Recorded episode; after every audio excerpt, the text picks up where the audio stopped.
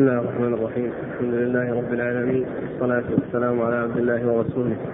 نبينا محمد وعلى آله وصحبه أجمعين. أما بعد. قال الإمام الحافظ أبو عيسى الترمذي رحمه الله تعالى في جامعه باب ما جاء لا زكاة على المال المستفاد حتى يحول عليه الحول. قال حدثنا يحيى بن موسى قال حدثنا هارون بن صالح الطلحي المدني قال حدثنا عبد الرحمن بن زيد بن أسلم عن أبيه عن ابن عمر رضي الله عنهما أنه قال قال رسول الله صلى الله عليه وعلى آله وسلم من استفاد مالا فلا زكاة عليه حتى يحول عليه الحول حتى يحول عليه الحول عند ربه. قال وفي الباب عن سراء بنت نبهان الغنوية رضي الله عنها. قال حدثنا محمد بن بشار قال حدثنا عبد الوهاب الثقفي قال حدثنا أيوب, أيوب عن نافع عن ابن عمر رضي الله عنهما أنه قال من استفاد مالا فلا زكاة فيه حتى يحول عليه الحول عند ربه. قال أبو عيسى وهذا أصح من حديث عبد الرحمن بن زيد بن أسلم. قال أبو عيسى وروى أيوب وعبيد الله بن عمر وغير واحد عن نافع عن ابن عمر موقوفا. وعبد الرحمن بن زيد بن أسلم ضعيف في الحديث. ضعفه أحمد بن حنبل وعلي بن المديني وغيرهما من أهل الحديث وهو كثير الغلط وقد روي عن غير واحد من أصحاب النبي صلى الله عليه وعلى آله وسلم أن لا زكاة في المال المستفاد حتى يحول عليه الحول. وبه يقول مالك بن أنس والشافعي وأحمد وإسحاق. وقال بعض أهل العلم إذا كان عنده مال تجب فيه الزكاة ففيه الزكاة وإن لم يكن عنده سوى المال المستفاد ما تجب فيه الزكاة. لم يجب عليه في المال المستفاد زكاة حتى يحول عليه الحول. فإن استفاد مالا قبل أن يحول عليه الحول فإنه يزكي فإنه يزكي المال المستفاد مع ماله الذي وجبت فيه الزكاة. وبه يقول سفيان الثوري وأهل الكوفة. بسم الله الرحمن الرحيم. الحمد لله رب العالمين وصلى الله وسلم وبارك على عبده ورسوله نبينا محمد وعلى آله وأصحابه أجمعين. أما بعد فيقول الإمام أبو عيسى الترمذي رحمه الله باب باب لا زكاة على المال المستفاد حتى يحول عليه الحول. باب لا زكاة على المال المستفاد حتى يحول حتى يحول عليه الحول. المال المستفاد هو الذي يحصله الإنسان ويصل إليه عن طريق شراء أو ميراث وهذا المال المستفاد آه، لا يكون له حول المال السابق الذي كان عنده من قبل وإنما يكون له حول جديد. وذلك فيما إذا كان إذا كان المال المستفاد من جنس المال الموجود من قبل بأن يكون مثلا عنده نقود آه، معلومة وادخرها ثم إنه في أثناء السنة ورث نقودا أخرى من آه، ميت ورث منه ذلك المال فهل يحسب حول المال المستفاد تبعا لحول المال الأول؟ أو أنه يحسب له حول جديد. جمهور العلماء على أنه يحسب له حول جديد وأنه لا يكون تابعا للمال الذي قبله. وبعضهم يقول أنه يكون تابعا للمال الذي قبله ويكون حوله حول الذي قبله. وإذا كان المال المستفاد نتاج سائمة نتاج بهيمة ونتاج سائمة أو ربح فإن حوله حول أصله. ما كان حصل عن طريق نتاج السائمة أو ربح التجارة فإن حوله حول أصله. وإذا كان آه، المال المستفاد يختلف عن المال الأول بأن يكون مثلا عنده آه، يعني إبل ثم حصل بقرا فإن هذه لها حول وهذه لها حول. ولكن الكلام فيما إذا كان المال المستفاد من جنس مال قبله فهذا هو الذي فيه الخلاف. والأصح أنه آه، يحسب له حول جديد وأنه لا يزكى ولا تجب فيه الزكاة إلا إذا حال عليه الحول.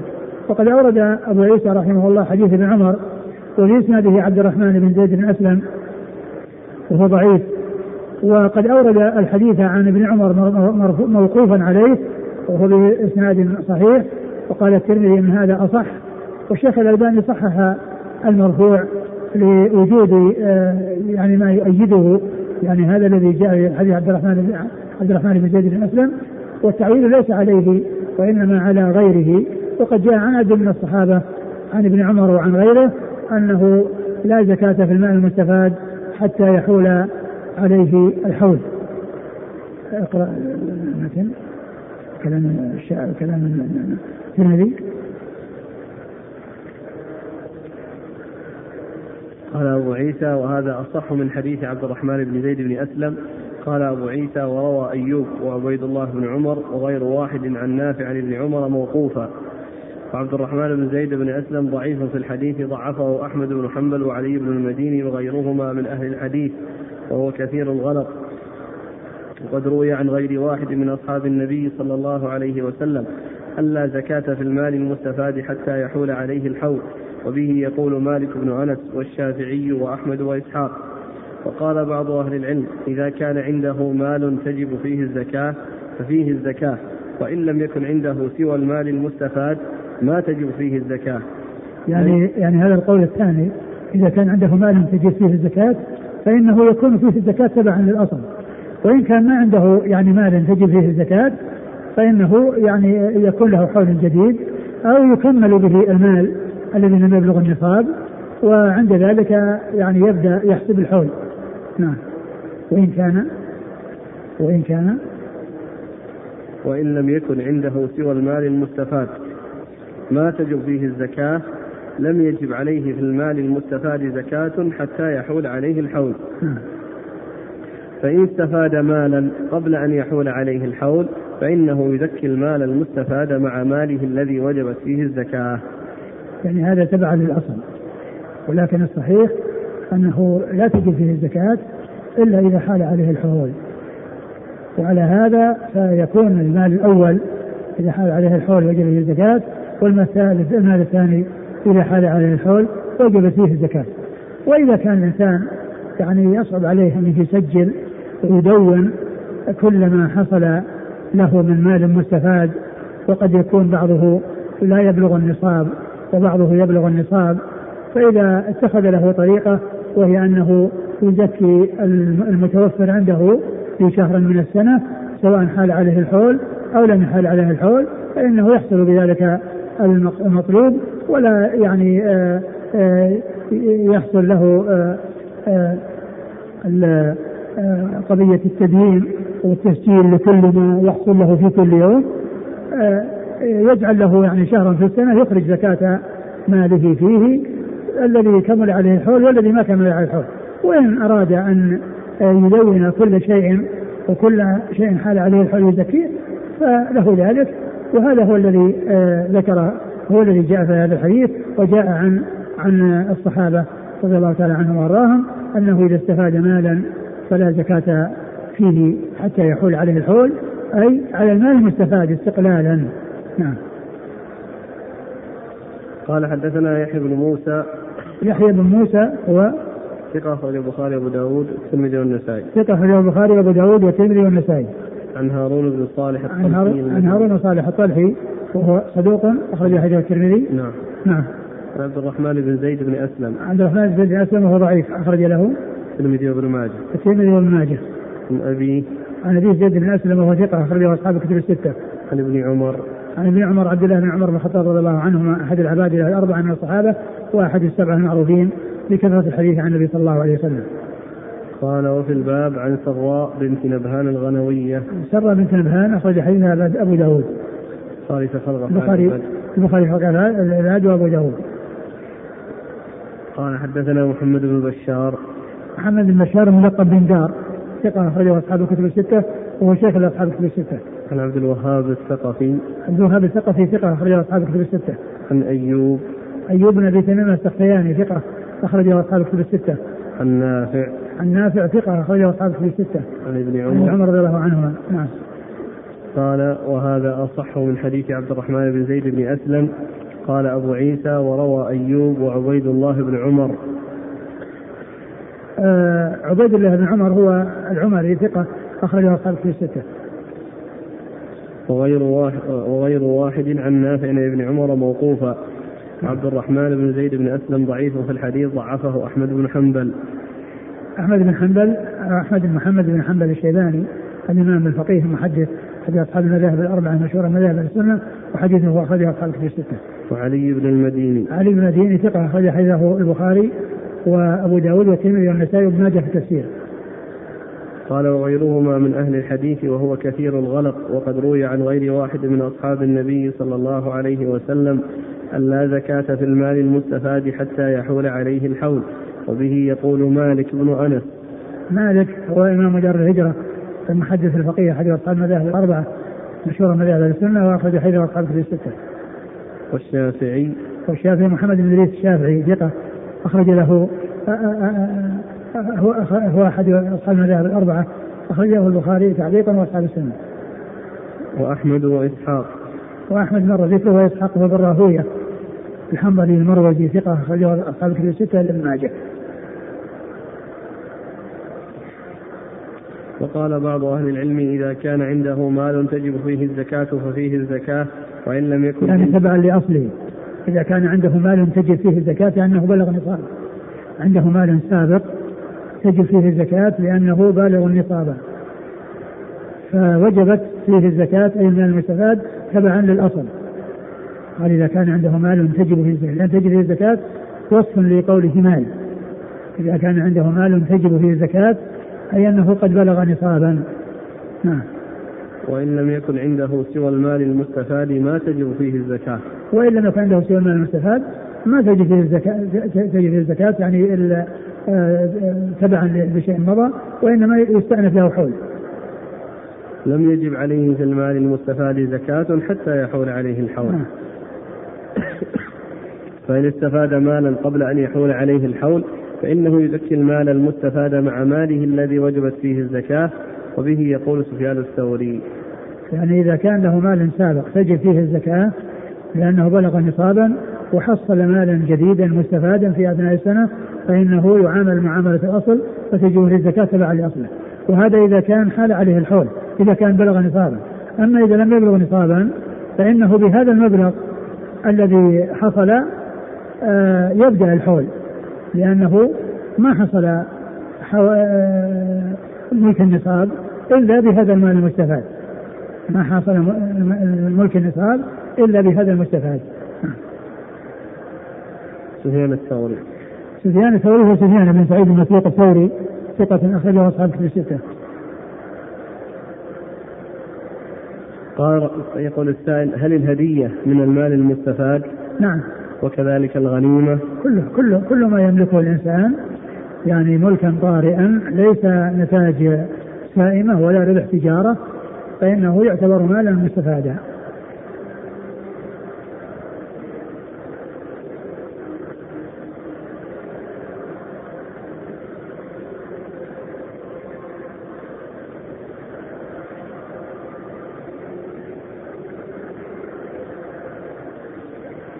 قال رحمه الله تعالى باب ما جاء ليس على المسلمين جزية.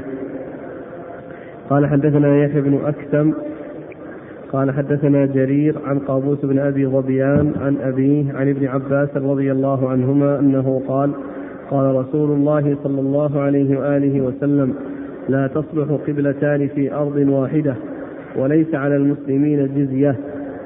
قال حدثنا أبو كريب قال حدثنا جرير عن قابوس بهذا الإسناد نحوه وفي الباب عن سعيد بن زيد وجدي وجد حرب بن عبيد الله الثقفي. قال أبو عيسى حديث ابن عباس حديث وحديث ابن عباس قد روي عن قابوس بن أبي ظبيان عن أبيه عن النبي صلى الله عليه وسلم مرسلا والعمل على هذا عند عامة أهل العلم. أن النصراني إذا أسلم وضعت عنه جزية رقبته. وقول النبي صلى الله عليه وسلم ليس على المسلمين عشور إنما يعني به جزية الرقبة. وفي الحديث ما يفسر هذا حيث قال إنما العشور على اليهود والنصارى وليس على المسلمين عشور. ثم ورد أبو عيسى هذه الترجمة وهي باب ليس على المسلمين جزية. ليس على المسلمين جزية. معلوم أن المسلمين الذين هم آه، يعني مسلمون يعني عليهم الزكاة عليهم الزكاة في أموالهم. وأما أهل الكتاب فإن عليهم الجزية في أموالهم. كما سبق أن مر في حديث معاذ أنه النبي صلى قال له في كل تبيعة وتبيعة آه، في كل ثلاثين تبيعة وتبيعة وفي كل أربعين مسنة وعلى على كل حال من دينارا. أو عدله مع فريق يعني الجزية على كل حال من الكتاب. يعني دينارا. ف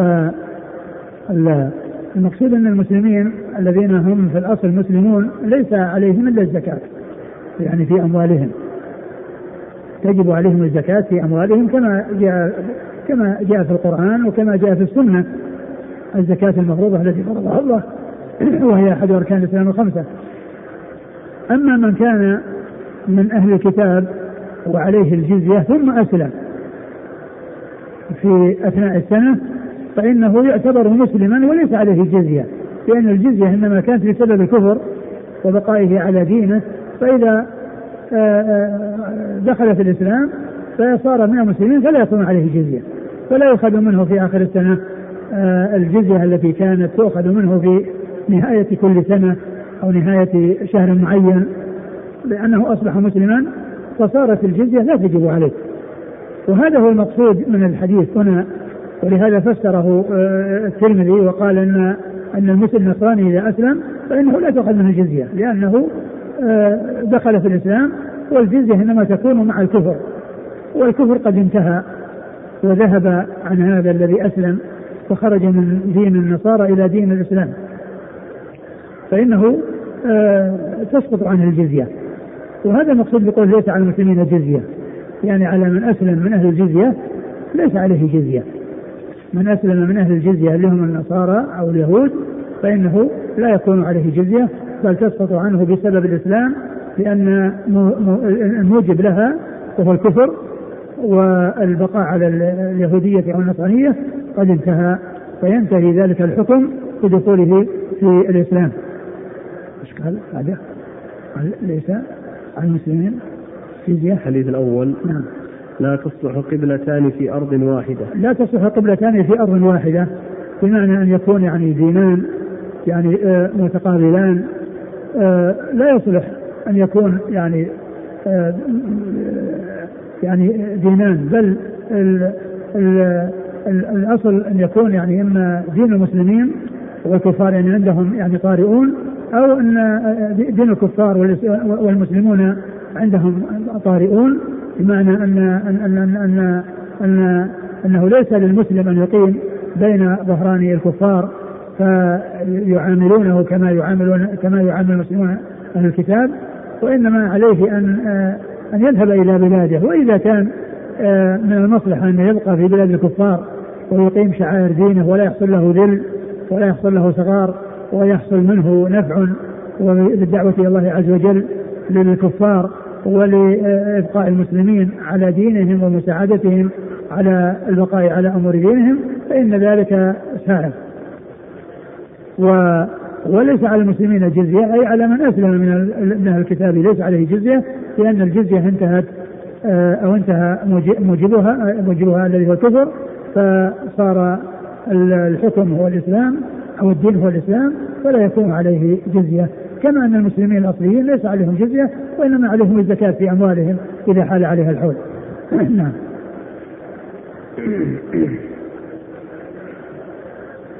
قال حدثنا يحيى بن أكثم. يحيى بن أكثم هو صدوق أخرجه الترمذي. صدوق أخرجه الترمذي. عن جرير. عن جرير بن عبد الحميد الضبي الكوفي ثقة أخرجه أصحاب الكتب الستة. عن قابوس بن أبي ظبيان. عن قابوس بن أبي ظبيان وفيه لين أخرج له. البخاري في المفرد وابو داود والترمذي وابن ماجه. البخاري في المفرد وأبو داود والترمذي وابن ماجه. عن أبي. عن ابيه وهو ثقة أخرج له. أصحاب الكتب. أصحاب الكتب الستة. عن ابن عباس. عن عباس عبد الله بن عباس بن عبد المطلب ابن عم النبي صلى الله عليه وسلم وأحد العباد الأربعة من الصحابة وأحد المكثرين من حديث رسول الله صلى الله عليه وسلم. قال حدثنا أبو كريب. أبو كريب محمد بن العلاء بن كريب أبو كريب ثقة أخرجه أصحاب كتب الستة. قال حدثنا جرير عن قابوس بهذا الإسناد نحوه. وفي الباب عن سعيد بن زيد سعيد بن زيد هو أحد العشرة سعيد بن زيد بن عمرو بن نفيل العدوي أحد العشرة المبشرين بالجنة رضي الله عنه وحديثه أخرجه أصحاب كتب الستة. وجد حرب بن عبيد الله الثقفي وجد آه، حرب بن عبيد الله الثقفي أخرج له أبو داود أخرج له أبو داود قال أبو عيسى حديث ابن عباس قد روي عن قابوس بن أبي ظبيان عن أبيه عن النبي صلى الله عليه وسلم مرسلا. والعمل على هذا عند عامة أهل العلم أن النصراني إذا أسلم وضعت عنه جزية رقبته. يعني أن هذا الحديث وإن كان ضعيفا وأنه غير ثابت لكن معناه مجمع عليه ومتفق عليه وهو أن الكافر أو النصراني أو اليهودي إذا أسلم سقطت عنه جزية رقبته أي الواجبة عليه يعني في رقبته التي يدفعها لكونه معاهدا أو لكونه ذميا دخل تحت حكم الإسلام وأخذت منه الجزية أي ما دام كافرا. فإذا انتقل فإذا ترك دينه دين الكفر ودخل في الدين الحنيف دين الإسلام فإن فإنه لا جزية عليه يعني في رقبته الجزية التي كانت تؤخذ من كل حال. من كل حال من دينار يعني عليه في رقبته وعلى كل شخص بنفسه من آه من أهل الجزية فإنها تسقط عنه إذا دخل في الإسلام. يعني هو إن كان الحديث ضعيف إلا أن معناه مجمع عليه أن الكافر الذي تؤخذ منه الجزية إذا أسلم أنها لا تؤخذ منه بعد إسلامه إذا جاء الوقت الذي تؤخذ منه الجزية. لأنه جاء الوقت وهو مسلم ولم يأتي الوقت وهو كافر. حتى تؤخذ منه فهو مجمع عليه. هذا من المسائل التي يعني يكون فيها الحديث ضعيف والمعنى مجمع عليه. والمعنى مجمع عليه. ونظيره آه كل قرض جر نفعا فهو ربا. هذا مجمع عليه. وقد جاء في حديث ضعيف جدا. يعني إسناده ذكر الحافظ في البلوغ وقال إسناده ساقط. ولكن معناه مجمع عليه. وكذلك أيضا الحديث الذي فيه رشدين بن سعد في قضية الزيادة يعني الماء طهور لا ينجسه شيء إلا ما غلب على لونه أو طعمه أو ريحه فإن هذا الاستثناء وهذه الزيادة جاءت من طريق ضعيف ولكن معناها مجمع عليه. ولكن معناها مجمع عليه. أي أن الماء إذا تغير بنجاسة سواء باللون أو الريح أو الطعم فإنه يكون نجسا بالإجماع. والاستثناء الذي ورد في الحديث ضعيف. نعم. أن النصراني خاص؟ لا هذا مثال. مثال لمن تؤخذ من الجزية وقول النبي صلى الله عليه وسلم ليس على المسلمين عشور إنما يعني به جزية الرقبة. ليس على المسلمين عشور إنما يعني به جزية الرقبة. يعني مثل قول ليس على المسلمين جزية. ليس على المسلمين جزية يعني آه، المقصود به يعني جزية الرقبة. وفي الحديث ما يفسر هذا حيث قال إنما العشور على اليهود والنصارى وليس على المسلمين عشور. إنما العشور على اليهود والنصارى أي الذين هم باقون على على كفرهم وعلى يعني دينهم وليس على المسلمين عشور. يعني لا يؤخذ منهم يعني آه، شيء من أموالهم يعني في مقابل التجارة. و وإنما تؤخذ من من اليهود والنصارى. وقيل يعني كما ذكره بعض أهل العلم إنه إذا كانوا يعاملوا المسلمين بأن يأخذوا منهم إذا ذهبوا للتجارة فإنه ياخذ منهم إذا جاءوا لبلاد المسلمين في التجاره. العشور نعم نعم لا غير الجزية. يعني هذه التي تؤخذ لأن الجزية ما تؤخذ عشور وإنما يؤخذ يعني في الرقبة عن كل حال من دينار كما جاء في الحديث.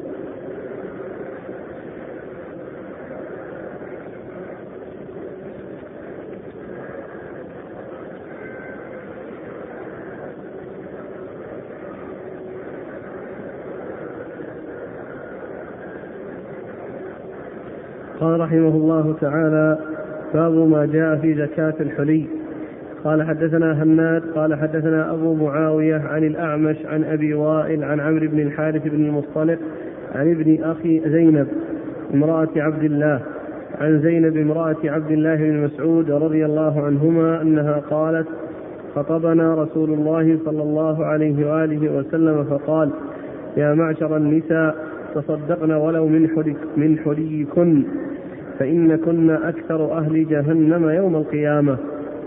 قال حدثنا محمود بن غيلان قال حدثنا أبو داود عن شعبة عن, عن الأعمش قال سمعت أبا وائل يحدث عن عمرو بن الحارث بن أخي زينب امرأة عبد الله عن زينب امرأة عبد الله عن النبي صلى الله عليه وسلم نحوه. قال أبو عيسى وهذا أصح من حديث أبي معاوية وأبو معاوية وهم في حديثه فقال عن عمرو بن الحارث عن ابن أخي زينب. والصحيح إنما هو عن عمرو بن الحارث بن أخي زينب. وقد روي عن عم عن عمرو وقد روي عن عمرو بن شعيب عن أبيه عن جده عن النبي صلى الله عليه وآله وسلم أنه رأى في الحلي زكاة وفي إسناد هذا الحديث مقال واختلف أهل العلم في ذلك فرأى بعض أهل العلم من أصحاب النبي صلى الله عليه وآله وسلم والتابعين في الحلي زكاة ما كان منه ذهب وفضة. وبه يقول سفيان الثوري وعبد الله بن المبارك. وقال بعض أصحاب النبي صلى الله عليه وآله وسلم منه ابن عمر وعائشة وجابر وجابر بن عبد الله وأنس بن مالك ليس في الحلي زكاة. وهكذا روي عن بعض فقهاء التابعين. وبه يقول مالك بن أنس والشافعي وأحمد وإسحاق. قال حدثنا قتيبة قال حدثنا ابن لهيعة عن عمرو بن شعيب عن أبيه عن جده رضي الله عنه أن امرأتين أتتا رسول الله صلى الله عليه وآله وسلم وفي أيديهما سواران من ذهب فقال لهما أتؤديان زكاته؟ قالتا لا. قال فقال لهما رسول الله صلى الله عليه وآله وسلم أتحبان أن يسوركما الله بسوارين من نار؟ قالتا لا قال فأديا زكاته. قال أبو عيسى وهذا حديث قد رواه المثنى بن الصباح عن عمرو بن شعيب نحو هذا والمثنى بن الصباح وابن لهيعة يضعفان في الحديث ولا يصح في هذا الباب عن النبي صلى الله عليه وآله وسلم شيء. ثم رجال عيسى باب في زكاة الحلي والحلي هو ما كان من الذهب والفضة تستعمله النساء للتجمل. فاختلف فيه أهل العلم هل فيه زكاة أو ليس فيه زكاة. فيه بعضهم إلى أن فيه زكاة. وقد جاء في ذلك حديث عمرو بن شعيب عن أبيه عن جده. هذا الذي ذكره المصنف وهو من رواية ابن لهيعة لكنه من رواية قتيبة. وقتيبة من سمع منه قبل الاختلاف وكذلك أيضا جاء في سنن أبي داود إن من طريق صحيح إلى عمرو بن شعيب عن أبيه عن جده فهو يدل على وجوب الزكاة في الحلي. وقد أورد أبو عيسى حديث زينب الثقفية زينب الثقفية زوجة عبد الله بن مسعود أن النبي صلى الله عليه وسلم قال تصدقنا يا معشر النساء فإن كنا ولو من حلي ولو من حليكن فإن كنا فإن كنا أكثر أهل جهنم. أكثر أهل جهنم. تصدقنا ولو من حليكن. هذا ليس واضح. الدلالة على زكاة الحلي لأن قوله تصدقنا ولو من حليكن يعني المقصود يعني المقصود أنها صدقة آه، تطوع و يعني وليست هي الواجبة لأن الواجبة يعني تجب يعني آه، في كل مال يعني حال عليه الحول ولكن آه، هذا الحديث يعني ليس فيه دليل واضح على زكاة الحلي وإنما الدليل الواضح حديث عمرو بن شعيب عن أبيه عن جده الذي فيه أن أنها جاءت يعني عليها سواران وفي آه، عند أبي داود مسكتان فقال تأدين زكاة هذا قال قال فلا قال تحبين ان تتصور بسوار من النار يوم القيامة. هذا هو الذي يدل على وجوب زكاة الحلي وأما هذا الحديث فهو لا يدل وإنما يدل على آه، آه، مطلق الصدقة وأن الصدقة سبب للسلامة من النار. وأنها سبب للوقاية من النار حتى ولو كانت تطوعا لقوله اتقوا النار ولو بشق تمرة لأن النار تتقى بالصدقة. ومعلوم أن التصدق بالحلي وغيره من أسباب السلامة من النار من أسباب السلامة من النار أي النار التي تستحق بسبب المعاصي. أما النار التي آه، تكون بسبب الكفر فهذه لا سبيل للسلامة منها ولا ينفع فيها الصدقة ولا غيرها لأنه ليس آه، لأن الكفر ذنب لا يغفره الله عز وجل وكل ذنب دون الشرك فهو تحت مشيئة الله سبحانه وتعالى. الحاصل أن حديث زينب الثقفية الذي أورده المصنف آه، ليس واضح الدلالة والمصنف إنما ذكره على اعتبار أنه يتعلق بالزكاة بالزكاة الواجبة وأن الزكاة تخرج من الحلي لكنه ليس بواضح وإنما الواضح حديث عمرو بن شعيب عن أبيه عن جده الذي ثبت عن رسول الله صلى الله عليه وسلم نعم. قال حدثنا هناد هناد بن السري أبو السري ثقة أخرجه أصحاب أخرجه البخاري في خلق العباد ومسلم وأصحاب السنة. عن أبي معاوية. أبي معاوية محمد بن خازن الضرير الكوفي وهو ثقة أخرجه أصحاب في الستة. عن الأعمش. عن الأعمش سليمان بن مهران الكاهلي الكوفي وهو ثقة أخرجه أصحاب في الستة. عن أبي وائل. عن أبي وائل وهو شقيق بن سلمة ثقة مخضرم أخرجه أصحاب في الستة. عن عمرو بن الحارث بن المصطلق. عن عمرو الحارث عن عمرو بن الحارث آه، وهو ثقة أخرجه أصحاب الكتب. ثقة أخرجه أصحاب الكتب الستة. قال عن ابن أخي زينب عن ابن أخي زينب وهذا قال المصنف أنه خطأ من أبي معاوية لأنه جعل الشخص الواحد شخصين لأنه هو شخص واحد هو عمرو الحارث ابن أخي زينب ابن أخي زينب الثقفية. وهنا جعله شخص آخر يروي شخص عن شخص.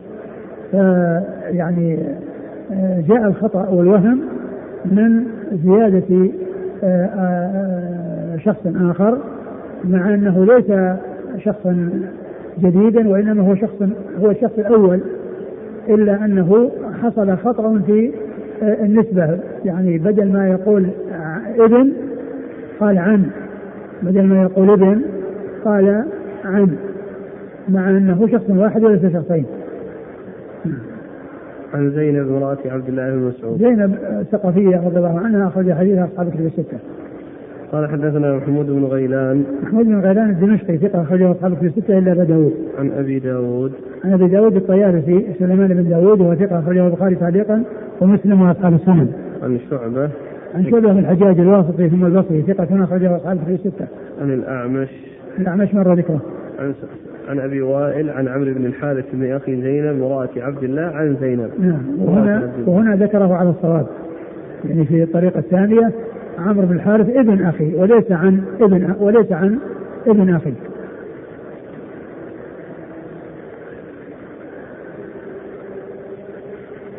قال أبو عيسى وهذا أصح من حديث أبي معاوية وأبو معاوية وهم في حديثه. فقال عن عمرو بن الحارث عن ابن أخي زينب والصحيح إنما هو عن عمرو بن الحارث ابن أخي زينب. وقد روي عن عمرو بن شعيب عن أبيه عن جده عن النبي صلى الله عليه وسلم أنه رأى في الحلي زكاة. ليس فيه تصحيح كما أشرت سابقا لأن ابن يعني هي موجودة ولكن الزيادة في كلمة عن نعم. وفي إسناد هذا الحديث مقال واختلف أهل العلم في ذلك فرأى بعض أهل العلم من أصحاب النبي صلى الله عليه وسلم والتابعين في الحلي زكاة ما كان منه ذهب وفضة. يعني ما كان ذهب وفضة من الحلي هو الذي زكى وهذا أيضا يدخل في عموم الأحاديث الموجبة للزكاة في الذهب والفضة. لأن القائلين بالوجوب استدلوا بعموم الأحاديث الدالة على وجوب الزكاة في الذهب والفضة مطلقة كما جاء في الحديث من صاحب ذهب ولا فضة لا يؤدي زكاتها إلا ذلك يوم القيامة الحديث وكذلك الحديث الخاص الذي هو حديث عمرو بن شعيب عن أبيه عن جده الذي هو يدل على على المقصود آه، دلالة خاصة نعم. آه، وبه يقول سفيان الثوري عبد الله بن المبارك سفيان الثوري سفيان بن سعيد مر ذكره عبد الله بن المبارك المروزي ثقة أخرجه أصحاب في الستة. وقال بعض أصحاب النبي صلى الله عليه وسلم منهم ابن عمر وعائشة. ابن عمر مر ذكره عائشة من رضي الله عنها وأرضاها والصديقة من الصديق أحد أشخاص من سبعة عرفوا بكثرة الحديث عن النبي صلى الله عليه وسلم. وجابر بن عبد الله. جابر بن عبد الله الأنصاري رضي الله عنه أحد السبعة المعروفين بكثرة الحديث عن النبي صلى الله عليه وسلم. وأنس بن مالك. وأنس بن مالك خادم النبي صلى الله عليه وسلم وأحد المكثرين من رواية حديث رسول الله صلى الله عليه وسلم. قالوا ليس في الحلي زكاة وهكذا روي عن بعض فقهاء التابعين وبه يقول مالك بن أنس والشافعي وأحمد وإسحاق. مر ذكرهم جميعا. قال حدثنا قتيبة. قتيبة بن سعيد بن جميل بن طريف البغلاني ثقة أخرجه أصحابه في الستة. عن ابن لهيعة عبد الله بن لهيعة وهو آه، صدوق آه، اختلط مما احترقت كتبه ورواية عدد من الذين رووا عنه. مستقيمة لأنهم رووا عنه قبل الاختلاط. ومنهم العبادلة الأربعة الذين هم عبد الله بن وهب وعبد الله بن مسلمة القعنبي وعبد الله بن المبارك وعبد الله بن يزيد المقري وكذلك قتيبة الذي جاء معنا في هذا الإسناد فإن هؤلاء سمعوا منه قبل الاختلاط. عن عمرو بن شعيب. عن عمرو بن شعيب وهو ثقة وهو صدوق أخرج حديثه البخاري في جزء القراءة. أصحاب السنة. وأصحاب السنة. عن أبيه شعيب وهو كذلك صدوق أخرج حديث البخاري في في رفع اليدين. جزء القراءة في الأدب المفرد. جزء القراءة في المفرد وأصحاب السنة.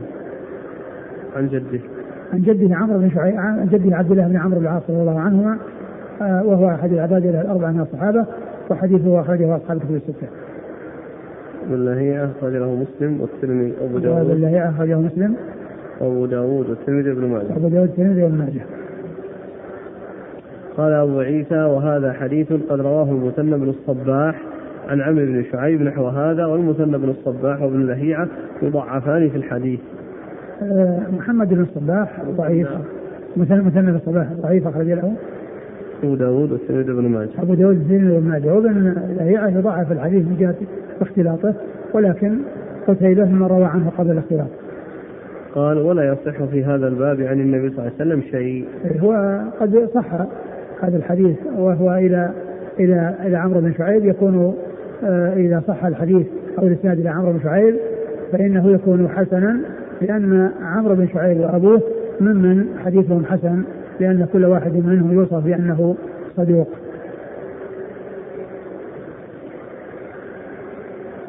والإسناد عند أبي داود ذكره المصنف. وهو يعني واضح.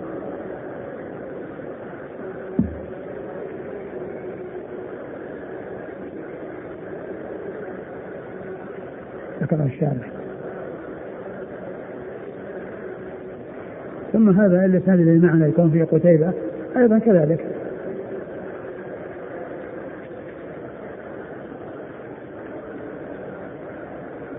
قال من طريق حسين بن ذكوان المعلم عنه. حسين بن ذكوان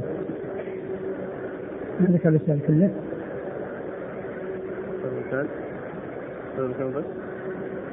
السنة قال من طريق حسين ذكوان ما جاء من أول السنة. على كل هو اسناد صحيح. إلى إلى آه عمرو بن شعيب وين هذا؟ نعم. بعده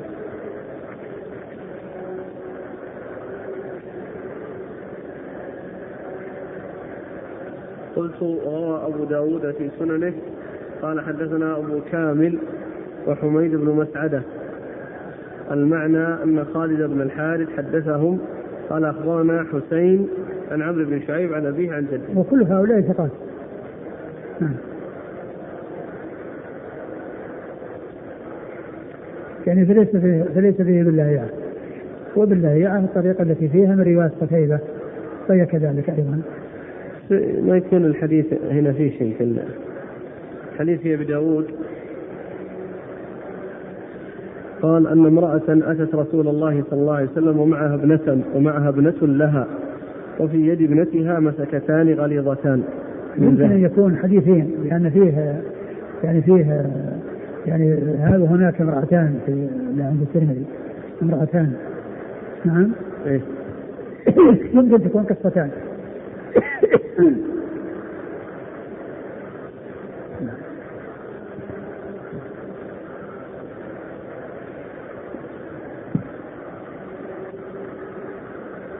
يقول السائل أشكل علي فيما تقدم أن ما أعد للقنية والاستعمال ليس فيه زكاة مع هذا الباب. نعم ذاك ليس فيه زكاة ما عد القلية والاستعمال مثل الإبل التي يعني يركبها وكذلك الدواب التي يحرث عليها فإنه لا زكاة فيها لأن الزكاة إنما تجب في السائمة وأما يعني هنا فإن الزكاة يتعلق بذهب وفضة بذهب وفضة. وغير الذهب والفضة لا زكاة فيه من الحلي إلا إذا عد للتجارة للبيع والشراء. فإنه فيه الزكاة. ولكن هذا من أجل أنه ذهب وفضة فإنه يزكى. لعموم الأدلة الدالة على وجوب الزكاة في الذهب والفضة وهذا ذهب وفضة ولخصوص الأحاديث التي وردت في آه، الزكاة. آه، عن عمرو بن شعيب عن أبيه عن جده. فالفرق يعني بين هذا وهذا أن هذا ذهب وفضة. وذاك آه، أمور أخرى ليس ليس فيها زكاة. ما ليس على المسلم في فرسه وعبده صدقة. يعني يعني لا زكاة فيه إلا إذا كان معدل التجارة.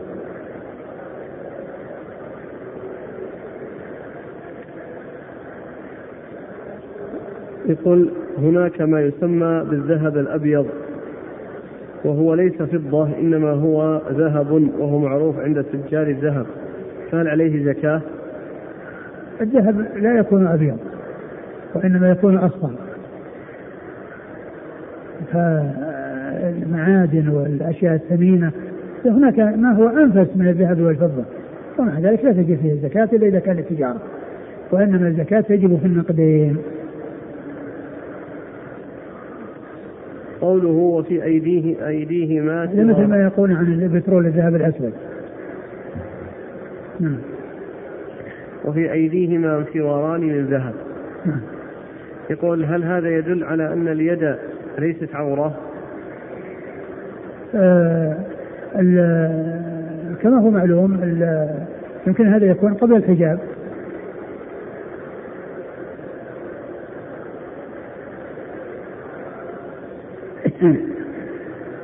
قال رحمه الله تعالى باب ما جاء في زكاة الخضروات قال حدثنا علي بن خشرم قال أخبرنا عيسى بن يونس عن الحسن بن عمارة عن محمد بن عبد الرحمن بن عبيد عن عيسى بن طلحة عن معاذ رضي الله عنه أنه كتب إلى النبي صلى الله عليه وآله وسلم يسأله عن الخضروات وهي البقول فقال ليس فيها شيء. قال أبو عيسى إسناد هذا الحديث ليس بصحيح وليس يصح وليس يصح في وليس يصح في هذا الباب عن النبي صلى الله عليه وسلم شيء وإنما يروى هذا عن موسى بن طلحة عن النبي صلى الله عليه وسلم مرسلا والعمل على هذا عند أهل العلم أن ليس في الخضروات صدقة. قال أبو عيسى والحسن هو ابن عمارة وهو ضعيف عند أهل الحديث ضعفه شعبة وغيره وتركه ابن المبارك. ثم رد أبو عيسى باب ليس في الخضروات صدقة. والخضروات هي مثل مثل الخيار ومثل البطيخ ويعني وغير ذلك من هذه الأشياء التي هي تعتبر آه، ليست قوتا تقتات يعني مثل مثل الحبوب والثمار وغير ذلك من الأقوات، الأقوات هي التي تجي فيها الزكاة. وأما هذه ليست قوتا وليست أيضا مدخرة يعني وإنما هي تستعمل في وقتها وليس فيها زكاة. وقد أورد فيها أبو عيسى حديثا في اسناد الحسن بن عماره وهو متروك. لكن جاء فيها حديث أخرى يعني آه، ذكر الشيخ الألباني أنها تصح أو أنها تصل إلى حد الاحتجاج والمعنى أيضا كذلك مجمع عليه كما ذكر ذلك الترمذي أن العمل على ذلك عند عند أهل العلم يعني أنه ليس الخضروات يعني صدقة ليس فيها زكاة. نعم.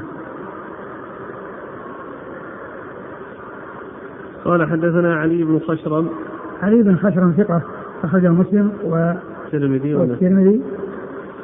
والترمذي. الترمذي والنسائي. والترمذي والنسائي. عن عيسى بن يونس.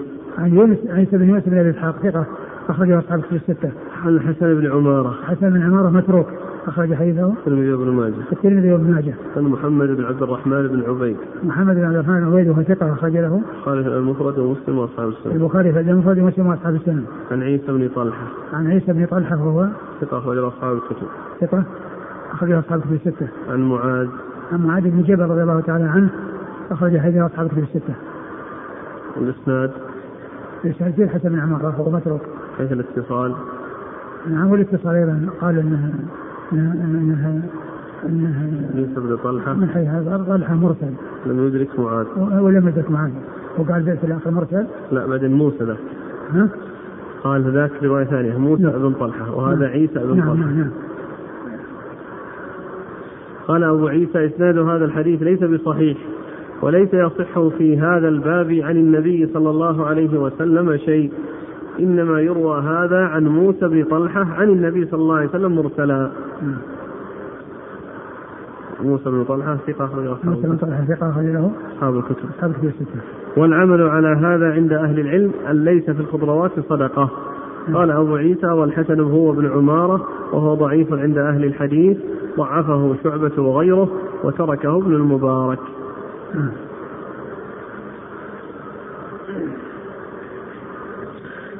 قال رحمه الله تعالى باب ما جاء في الصدقة فيما يسقى بالأنهار وغيره. قال حدثنا أبو موسى أبو موسى الأنصاري. قال حدثنا عاصم بن عبد العزيز المدني. قال حدثنا الحارث بن عبد الرحمن بن أبي ذباب عن سليمان بن يسار وبسر بن سعيد عن أبي هريرة رضي الله عنه أنه قال قال رسول الله صلى الله عليه وآله وسلم فيما سقت السماء والعيون العشر وفيما سقي بالنضح نصف العشر. قال وفي الباب عن أنس بن مالك وابن عمر وجابر رضي الله عنهم أجمعين. قال أبو عيسى وقد روي هذا الحديث عن بكير بن عبد الله بن الأشج وعن سليمان بن يسار وبسر بن سعيد عن النبي صلى الله عليه وسلم مرسلا وكأن هذا أصح. وقد صح حديث ابن عمر عن النبي صلى الله عليه وسلم في هذا الباب وعليه العمل عند عامة الفقهاء. قال حدثنا أحمد بن الحسن قال حدثنا سعيد بن أبي مريم قال حدثنا حدثنا ابن وهب قال حدثني يونس عن ابن شهاب عن سالم عن أبيه رضي الله عنه عن رسول الله صلى الله عليه وسلم أنه سن فيما سقت السماء والعيون أو كان عثريا العشر وفيما سقي بالنضح نصف العشر. قال أبو عيسى هذا حديث حسن صحيح. ثم رضي أبو عيسى رحمه الله هذه الترجمة باب ما جاء في الصدقة فيما يسقى بالأنهار وغيره. باب ما جاء في الصدقة مما يسقى في ماء الأنهار وغيره. آه هذه الترجمة معقودة لبيان آه التفاوت والفرق آه في إخراج الزكاة من الخارج من الأرض فيما إذا اختلفت طريقة طريقة سقيه. فإن كان يسقى بماء الأمطار وماء العيون التي ليس فيها كلفة ولا مشقة فإنه يكون فيه العشر وإذا كان يسقى بالنضح وهو الإبل أو البقر التي يسنى عليها ويستخرج الماء من الآبار بواسطتها آه، أو كذلك بالمضخات التي آه، يستخرج بها من الأرض يستخرج الماء فيها من الأرض فإنه يكون فيها نصف العشر لأن الأول حصل بدون كلفة ومشقة فكان فيه العشر والثاني حصل بكلفة ومشقة ومصاريف آه، مالية في في في, في سبيل استنباط الماء واستخراجه فيكون فيه نصف العشر. فإذا الفرق بين بين هذا وهذا حصول الكلفة والمشقة وعدمها. ففي الشيء الذي يسقى بماء الأمطار ويسقى بماء العيون فإنه يكون فيه العشر والذي يسقى بالنضح واستخراجه بالوسائل التي فيها آه، صرف أموال فإنه يكون فيها نصف العشر وقد أورد أبو عيسى رحمه الله حديث آه، الأول حديث أبي هريرة. حديث أبي هريرة والثاني حديث ابن عمر رضي الله تعالى عنهما. وكلها تتعلق بأن ما كان يسقى بماء الأمطار ذو السيل والأنهار فإنه والعيون فإنه يكون فيه العشر وما كان بالنضح وبالتعب والمشقة فإنه يكون فيه نصف العشر. قال حدثنا أبو موسى الأنصاري. أبو موسى الأنصاري هو إسحاق بن موسى وهو ثقة أخرجه مسلم والترمذي والنسائي بن ماجه. ثقة أخرجه مسلم والترمذي والنسائي بن ماجه. عن عاصم بن عبد العزيز المدني عن عاصم بن عبد العزيز المدني وهو صدوق يهم أخرجه الترمذي وابن ماجه صدوق يهم أخرجه الترمذي وابن ماجه عن الحارث بن عبد الرحمن بن أبي ذباب. الحارث بن عبد الرحمن بن أبي ذباب وهو ثقة. صدوق يهم. وهو صدوق يهم أخرج له. البخاري في خلق افعال العباد ومسلم وأبو داود في المراسيل. البخاري في خلق افعال العباد ومسلم وأبو داود في المراسيل و الترمذي والنسائي. الترمذي والنسائي وابن ماجه. عن سليمان بن يسار. سليمان بن يسار وهو ثقة فقيه أحد فقهاء المدينة السبعة في عصر التابعين أخرجه أصحاب كتب الستة. وبصر بن سعيد ثقة أخرجه أصحاب كتب الستة. عن أبي هريرة. عن أبي هريرة عبد الرحمن بن صخر الديسي رضي الله عنه وهو أكثر الصحابة حديثا.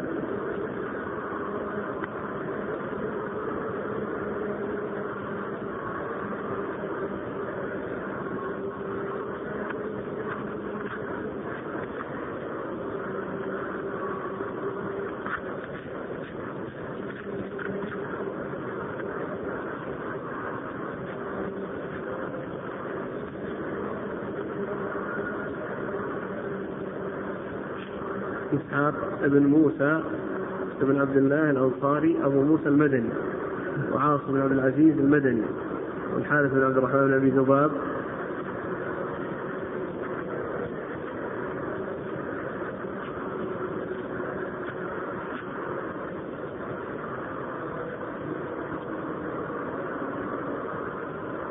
المدني وبسر بن سعيد مدني وسليمان بن يسار مدني وأبو هريرة. أبو هريرة مدني. كلهم مسلسل بمدنيين.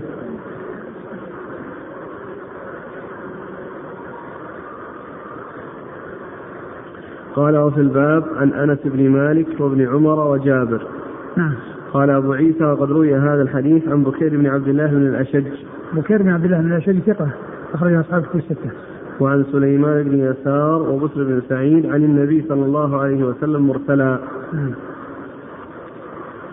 وكأن هذا أصح. نعم.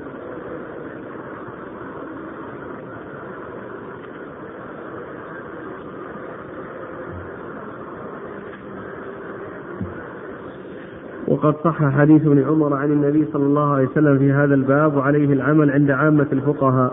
قال حدثنا أحمد بن الحسن. أحمد بن الحسن الترمذي أخرج هذا البخاري والترمذي. عن سعيد بن أبي مريم. سعيد بن أبي مريم ثقة أخرج أصحابه في الستة. عن ابن وهب. عن ابن وهب ثقة أخرج أصحابه في الستة. عن يونس عن ابن شهاب. يونس بن يزيد الأيلي ثقة أخرج أصحابه في الستة. وابن شهاب محمد بن مسلم بن عبيد الله بن شهاب الزهري ثقة أخرج في كتب الستة. عن سالم. عن سالم بن عبد الله وهو ثقة فقيه أحد فقهاء المدينة السبعة عصر التابعين على أحد الأقوال الثلاثة في السابع منهم. وحديثه أخرجه أصحاب الكتب الستة. عن أبيه عبد الله بن عمر رضي الله عنهما وقد مر ذكره. عن رسول الله صلى الله عليه وسلم أنه سن فيما سقت السماء والعيون. أنه سن للرسول صلى الله عليه وسلم فيما سقت السماء والعيون العشر لأنه حصل بدون مشقة. أو كان عثريا. نعم. أو كان عثريا والعثري هو الذي الماء قريب من من من, من العروق. ويشرب بعروقه ولا يحتاج إلى سقي فإنه يكون فيه العشر لأنه ما حصل فيه كلفة ولا مشقة.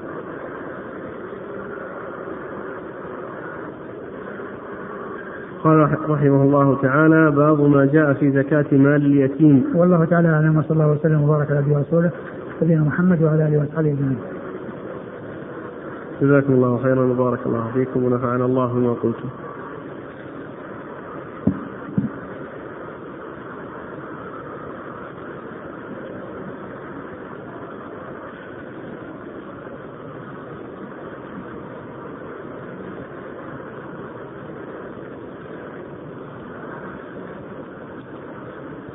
يقول السائل هل يدخل في المال المستفاد المكافآت التي يأخذها الطلاب نعم كل مال يحصل عليه الإنسان في يعني أثناء السنة فإنه يعني مال مستفاد سواء كان عن طريق الهبة أو المكافأة أو الميراث أو أو غير ذلك. قول الترمذي رحمه الله عند عامة أهل العلم هل المراد به إجماع؟ نعم هو الذي يظهر. يقول كما تعلمون أنه يجوز لبس خاتم الفضة للرجال فمن كان عنده خواتيم من فضة كثيرة فهل تجب عليها الزكاة كحلي النساء؟ إذا كان بلغت نصاب إذا بلغت نصاب تجب فيها الزكاة لكن عنده خواتيم هذا يكون تاجر يعني هو اللي عنده خواتيم وقالوا ان إن ما جاء في الأربعة هذه من ليس من القصر الحقيقي وإنما هو القصر الاضافي. يبينون أن الذهب الأبيض هو نفسه الذهب الأصفر لكن تستعمل معه مواد فتجعله بهذا اللون. ما ندري عن الحقيقة إذا كان إنه هو نفسه المادة أهل العلم ولا لا؟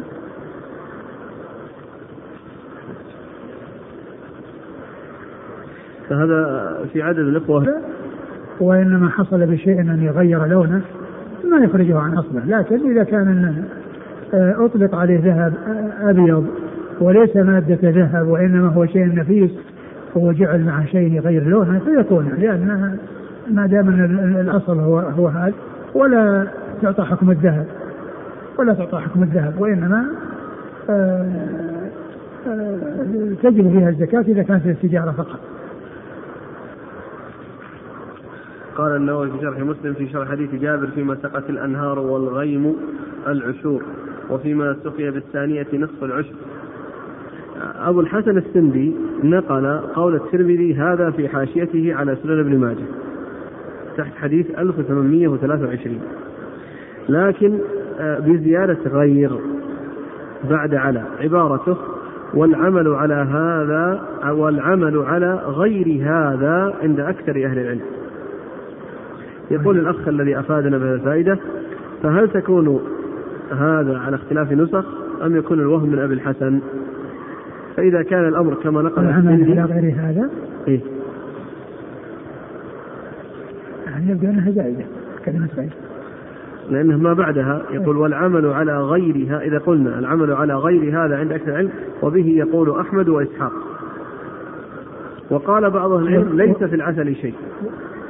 أحمد وإسحاق أحمد يقول فيها زكاة كما مر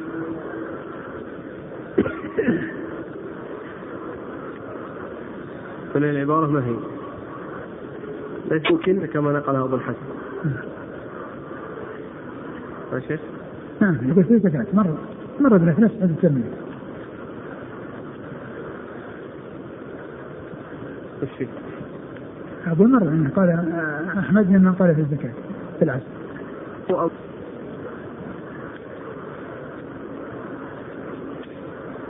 قال الحافظ ابن القيم في إعلام الموقعين.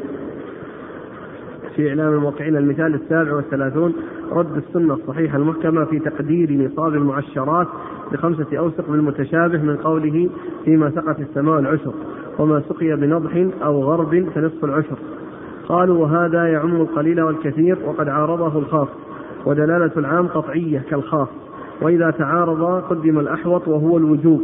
فيقال يجب العمل بالرسول فرض في هذا وفي هذا ولا تعارض بينهما بحمد الله بوجوه بوجه من الوجوه وبين ما يجب فيه نصفه. فذكر النوعين مفرقا بينهما في مقدار الواجب. وأما مقدار النصاب فسكت عنه في هذا الحديث وبينه نصا في الحديث الآخر. فكيف يجوز العدول عن النص الصحيح الصريح المحكم الذي لا يحتمل غير غير ما دل عليه البتة إلى المجمل المتشابه الذي غايته أن يتعلق فيه بعموم يتعلق فيه بعموم لم يقصد. وبيانه بالخاص المحكم المبين. أو المبين كبيان سائر العمومات بما يخصها من النصوص. إلى أن قال ثم يقال إذا خصصنا خصصتموه بالقياس ليس له خضروات زكاة. أنا قلت أن الشيخ الألباني أنه ذكر له طرق يعني آه، يثبت منها. مبارك فوري يقول والحديث يدل على عدم وجوب الزكاة في الخضروات وإلى ذلك ذهب مالك والشافعي. هلا أوجبتم الزكاة في قليل